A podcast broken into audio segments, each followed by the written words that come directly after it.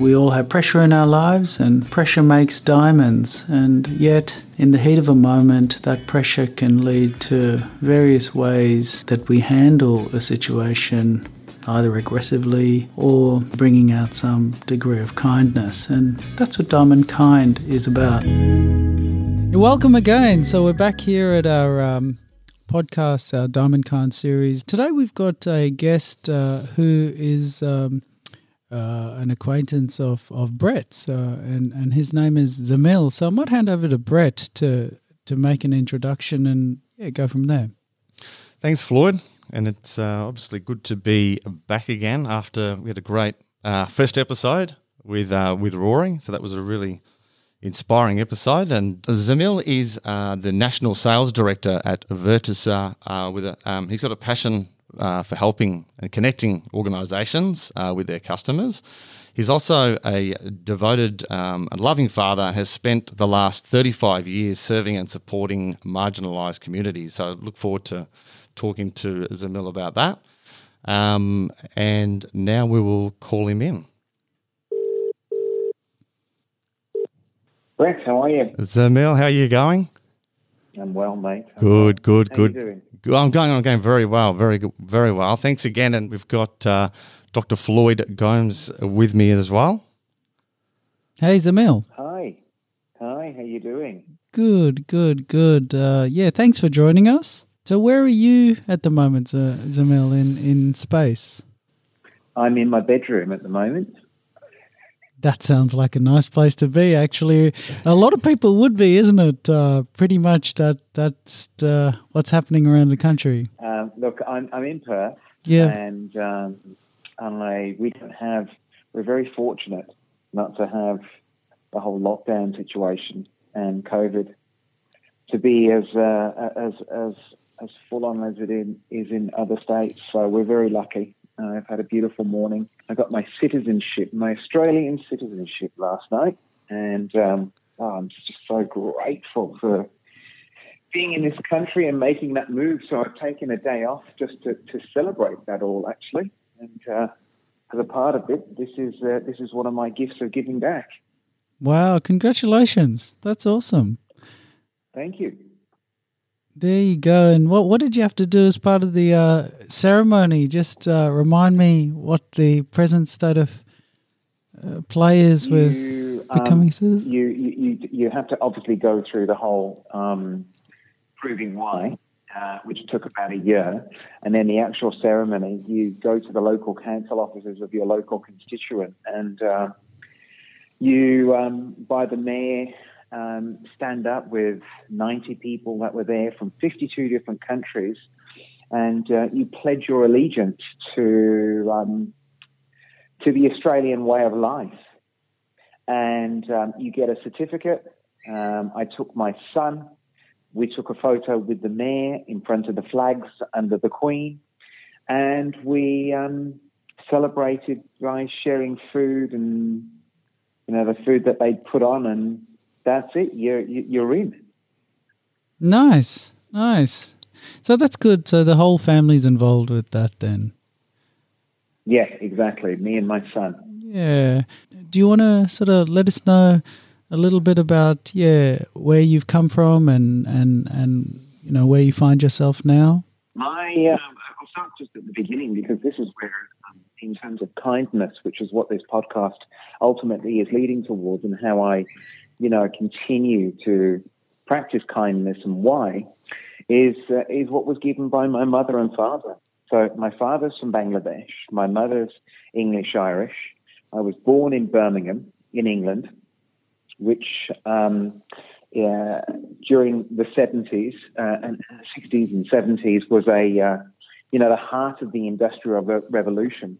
Was also the the time because of its where it's placed in England, it's the heart of the country. It's the second largest city. So you had a lot of immigrants. You had um, Jamaicans, you had Indians, you had Pakistanis, you had uh, Bangladeshis, um, um, big Irish um, contingent, as well as the, you know, the British, but very working class.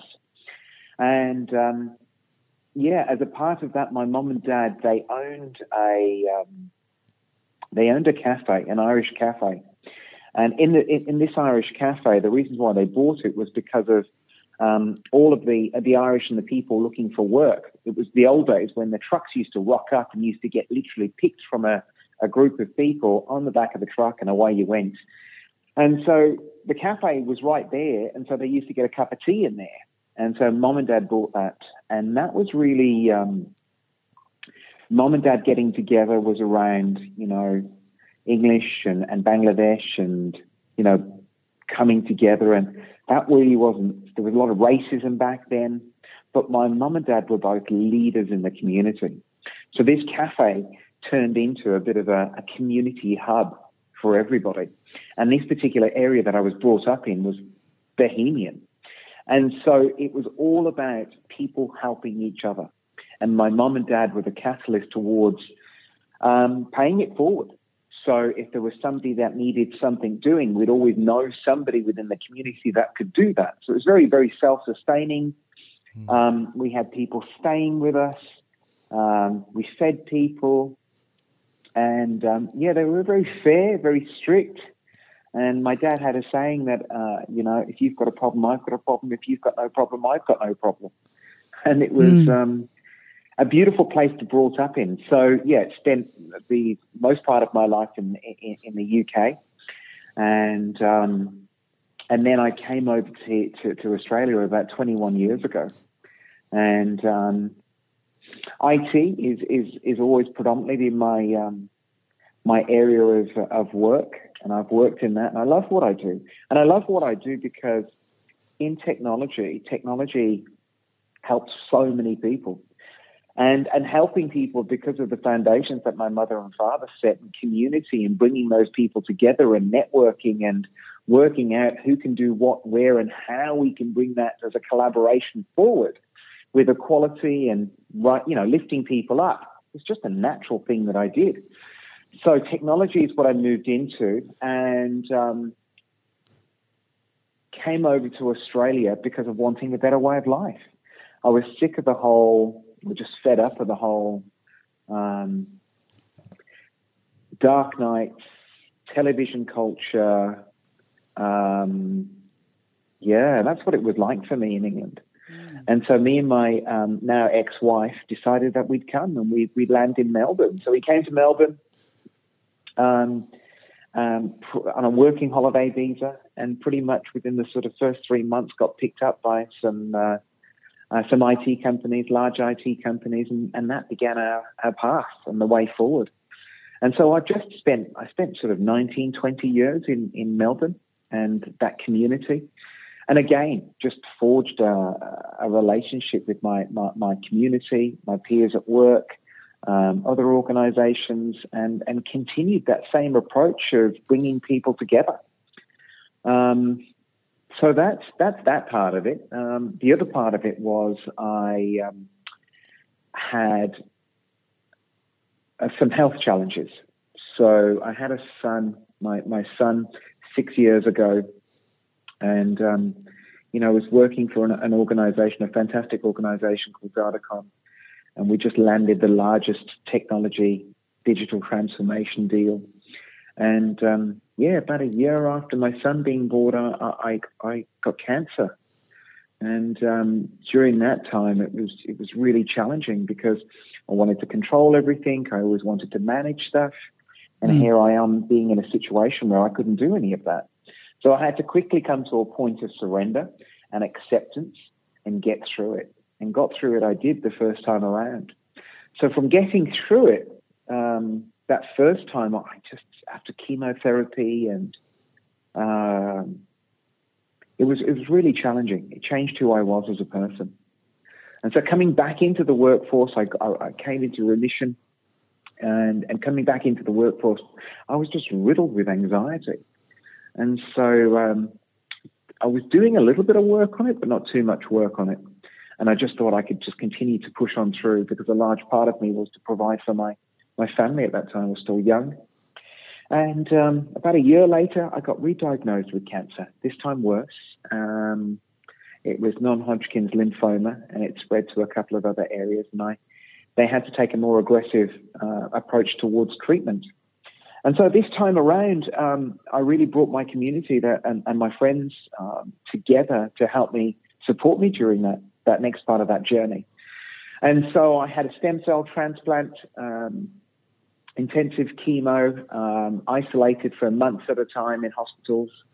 And um, yeah, went to some really dark places, but managed to somehow get through. But during the process of all of that, um, I was having some neurological episodes. And when they checked that, as well as the um, lymphoma, they found that I had a, um, a low grade glioma, which is um, a small brain tumor. And they didn't know what to do with it. So that really shook me up, mm. even in the process of what chemotherapy does to you, which is, is strip you of everything. Um, and it's undiscriminative in terms of what it does uh, and what it sort of kills. And so you know, that was really hard on my um, on my on my partner and um, you know hard on everybody really. So anyway, mm. I got through it. I got a stem cell transplant, and then at the end of treatment, my partner she decided that she couldn't take it anymore. Uh, the last sort of two years of of what we'd been through was just too much for her. So she decided to leave, and she decided to take my son and relocate to Perth, which is where her family was.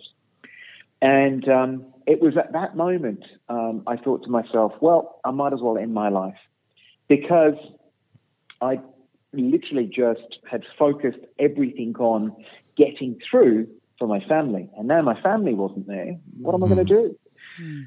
So at that moment, I decided, you know, let's let's end my life. And then I thought about it, and I thought that if my son ever gets into a difficult moment in his life, and he thinks, well, my dad checked out, I can do that. So I took it off the table. It was no longer uh, an option.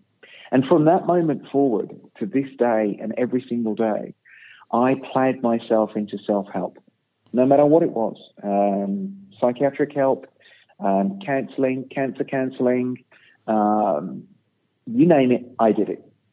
And as a consequence of that, I'm here today, and I fast forward. With, there's a lot of stuff that has gone gone by, but I'm the best version of myself. And a, a large part of that that journey was was building a faith in a higher power, was was working through all the challenges and the resentments I might have had, and, and laying them to rest, and truly being grateful for every moment and every day, mm. and helping others and, and, and changing my way of thinking, my way of being to one of love, compassion, um, kindness, um, is, is a way of being that I, that I live by. And so from one aspect, which was potentially the worst day of my life, which was saying goodbye to my son in a park, was actually the catalyst to make me the best version that I am today. So in that, I'm always guided um, by my practice on a daily basis. And my daily basis, my daily practice is, you know, morning meditation and prayer and handing over to something that's greater than myself, which is God. You know, that might be nature, it might be the ocean. And so therefore I'm not running the show and it's always then focused of how can I be of service to others? And being of service to others gives me a great, you know, uh, motivation in life. So first of all, it was I needed to get with my son and I needed to be with my son. So I got back on the horse in terms of my career. I now work for an organization called Virtusa, uh, and they're a huge um, uh, global organization that provides technology services, and I look after the, the healthcare, life sciences, and insurance, which is just so close to my heart with what I've been through. And they gave me the opportunity to go out there and, and provide technology to those types of organizations to help people like you and me. So I did that. And during COVID, whilst I was in Melbourne, the best thing happened and, and, and it might have been bad for a lot of people, and it is bad for a lot of people. But for me, what it gave me the opportunity was to be able to relocate to Perth. Mm. And relocating to wow. Perth and being with my son mm. was the, the, the, the light of that's my North Star. So I managed to do that and get over to Perth about a year ago. And um, so now, really, that really completed me as a human and as a man. And as a mm. consequence of that, as a consequence of my practice, um, bringing it all back to what I do on a daily basis is, is I've been just gifted with so much love and kindness and compassion of others and my higher power. and I pay that forward. I pay that forward in every moment and every second that I possibly can. I can. And I have a wonderful relationship with my son. We have a great co parenting relationship with his mother. And, um, you know, life is amazing. So that's where I am today. Yeah, thanks so much, Zamil, for, for sharing that. I mean, you know, for for myself, um, you know, I already know a lot of, of that story, but yeah, I guess you're the perfect example, um, Zamil, really, of, of why we're doing this show. And um, yeah, I'm, i think like both Floyd and myself, we're just sitting here and you know we just listen to you talk and just um, it's just really inspiring and you know like how you have got through um, you know so much adversity in your life and you know withstand those pressures and come through you know with kindness. Yeah, look, yeah. thank you for sharing your stories, Zamil. I was um, listening when you were talking about your your childhood and. Uh, the environment that that was um, there uh, as a child, how important do you think that was for you as an adult um, as you sort of went through this journey? It's intrinsic to, I think, survival. You know, how people survived and people did what they needed to do to survive was a was a big big yeah big part of it. You know, nobody's really ever asked me that question. But in terms of a, con- a context to why I do what I do today, there's no doubt that the job that I do and how I am as a human being with, within my community comes directly back to the lessons that my mum and dad taught mm. me with how you bring together a community. And a community, it, you don't discriminate between black, white, yellow, green, disabled, non disabled, gender, whatever. You're all equal and everybody can be a part of that community. So inclusivity was a huge part of it because I always felt, I never felt separate from my community. And, and, and that's, that, that's big because there were some incredibly lonely times in, um, in, in that, you know, the latter part of uh, my journey that I talked about. You've come through this in a, a resilient way and you described getting a lot of self help and having that hunger. And you sort of talked about, um, as a man in particular, um, you know that that you feel complete at this point in your life. But but reflecting on that, yeah, how did you get to that point of getting that self help? It was really quite simple. It was a gift of desperation. I'm not one of these people that um, go out there because I, I I controlled for so long. I had a you know, there were other parts of my, my childhood growing up, and this is obviously an abbreviated session about, you know, uh, um, kindness. But there was there were some challenges I had. You know, mom and dad getting divorced was one of them. Some abuse stuff that happened during that childhood. So really, what I did in my life is I controlled everything. And um, when I had to come to a point of letting go of control, that's when other stuff started to come up. And it was when I was actually desperate on my knees and nowhere else to go. And I wasn't going to end my life. I opened myself up mm-hmm. to something else helping me. So in other people, you know, it's different. You know, they they they they know what they want to do and they want to get there. For me, I had to reach a point of there was nowhere else to go to, and that was the gift of desperation for me. And from that gift of desperation and a clear sight line of sight um, to um, be the best version of myself for my son was the catalyst to then go into all of this work. And it's kind of been there intrinsically for a long time. I've always been open to help or support, whatever aspect that might be physical, mental, emotional, spiritual. I've never actually gone into with the level of commitment that I did until that moment. I could only I could only think from from hearing your story. You know, to get back on your feet all of those times um, takes a lot of resource, doesn't it? You know, I, I, I, because I live in the moment and live in the day. You know, and I, it was just that moment. I just had to move through the moments. You know, and and when I look back at it, my higher power, which I call God um, really was there for me. And, and somehow that inner resource um, was just there. You know, it was just there. And do I look back at it now and say, oh, that was really hard or that was really this? Well, no, I don't. I definitely don't want to go back there. But no, I don't. I see that as an opportunity for growth. It gave me an opportunity to be here today. And, and, and I suppose that's, that's, that's my message. Mm. Mm. You know, you've you've talked about God in that sense of that higher power.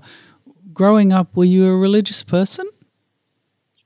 My mother was Christian, my dad was Muslim, and they both practiced, and they never sort of said you had to be this or had to be that. Mm. So I went to church and I went to to, to, to mosque uh, when it was special occasions. And in the community, we had Sikhs, we had Hindus, we had um, a real broad Buddhists, we had a real broad cross section. And so I've been exposed to it all my life, but I didn't know how to practice it. I didn't know how to practice um, spirituality. I didn't know how to practice a process of connecting to a higher power until um, the last five years, really. Yeah, definitely. And Zamil, when you describe God, I remember you talking about uh, nature in some of those descriptions. The first part of recovery from cancer, there, I, I was seeing a, a psychiatrist, amazing psychiatrist, and that was assigned by the hospital because of the, the neurological stuff that was happening. And in it, we started to use metaphors. And, and a metaphor that was really quite strong for me was a tree. And the tree represented, you know, when you can burn a tree and it grows? And so you've got one part of the tree which is burnt, and you've got this beautiful part of the tree which is growing. Mm-hmm. That was like what would happen to me. And in that became a connection to nature. And in that connection to nature and connection to, connection to my environment and something that was greater than me was the connection and the pathway to what um, what what God is for me. You know, um, is that we're all connected. It's not just down to me. I'm connected to everything and everybody, including nature, and therefore I don't have to try to do this by myself. I can rely on a source that's greater than myself. So spending time in nature gives me that connection. So when I connect in that, I feel connected to everybody. And it's often when you feel disconnected, it's often when you feel alone that you, you, you, you know, you separate. You separate from something that's greater than me, you know, which gives you an understanding of, you know, this podcast and what you're trying to uh, put out there, which is about kindness. You know, I'm not thinking about others when I'm in that state, and sort of then that that that state of self, um, you know, isolation and self obsession um, becomes you, becomes your body. So when I look mm. around me and just remind myself of, of nature in those aspects that I've talked to you about, it um, it presents an opportunity for me to go, okay, I am connected to all of this. Animals, for instance, mm. a dog that we had, you know, the kindness and love that this, and unconditional love that this dog used to show me is just extraordinary. Absolutely extraordinary. Yes. I think so. I take inspiration from all mm. a, a, number of aspects of um, uh, of nature.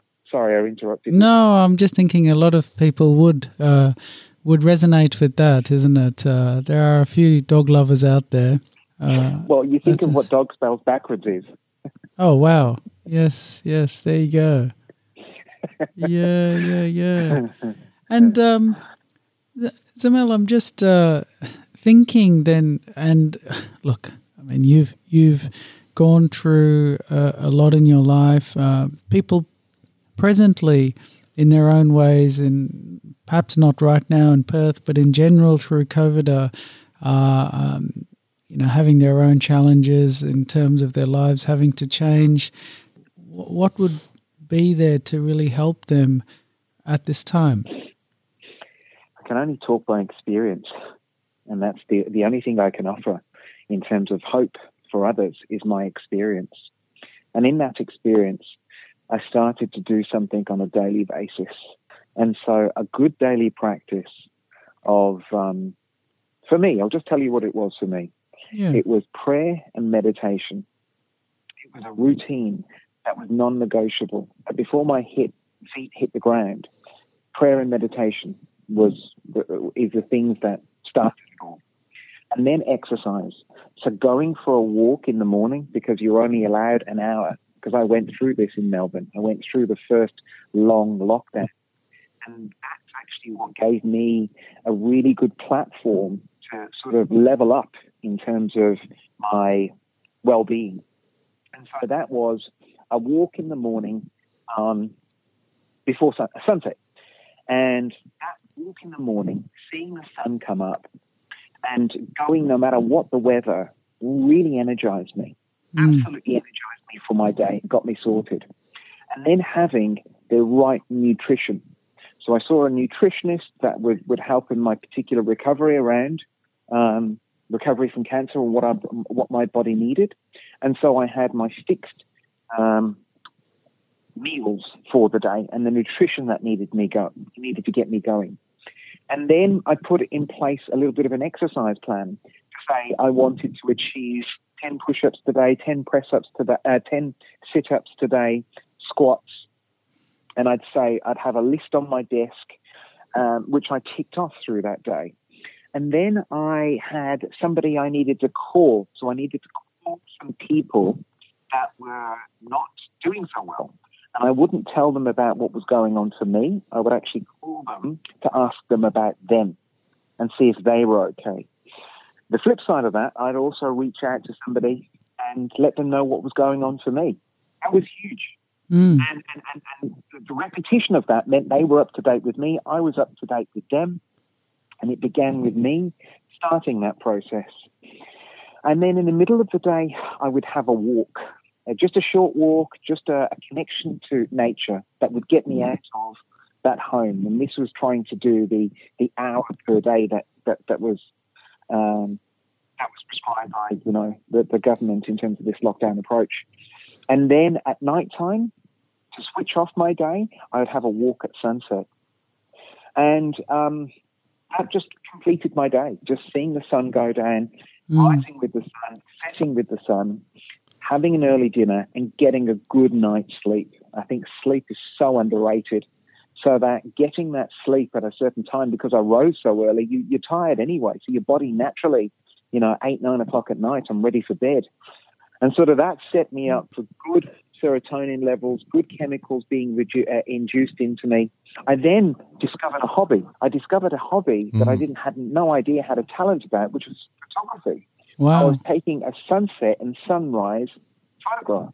And I started sharing them with my community. There's a community Facebook page um, that I started sharing with. And people that couldn't get out of the house was going, oh, that's beautiful. And that was a daily. And sort of a, I used technology and Facebook in this particular instance to connect with my community. So even though we're isolated, we can still do stuff in our community, and that mm. goes back to you know how I was raised again, you know, and and, and that community aspect. So that's that act of kindness, you know, is is knowing that we just don't have to do this alone. So that's what I did. I don't know if that helps people, but that's what it what I did. That's awesome, Zamil. Thanks for sharing that. I think I think Floyd. Yeah. I think there seems to be a, a common theme from the from the first episode as well, and that's meditation. I think it's time you you had a go. I get breathless when I uh, try to meditate, but no, look, I think uh, yeah, there, there's definitely something there. But Zamil, yeah, look, uh, thank you so much for uh, joining us today. Thank you for the opportunity.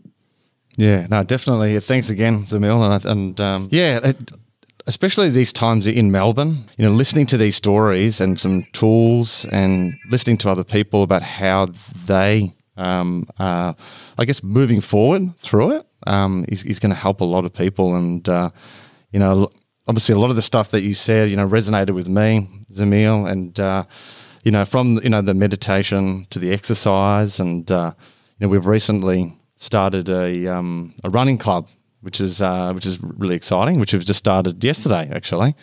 Um, and that's just to yeah to help people to uh, to go out and to, to move and to exercise and get into nature and and and to connect with people as well so that we're really um, you know trying to do our part I guess to to connect people together in these times as well. And um, yeah, just give people something to, to look forward to um, in a day, and, and hopefully, you know, what you've said as well will help to give people a little bit more structure in their day as well. So, yeah, I really appreciate um, yeah your time again. No problem. Thank you, guys. We'll speak to you soon. Thanks. See ya. All right. Bye, Zamil.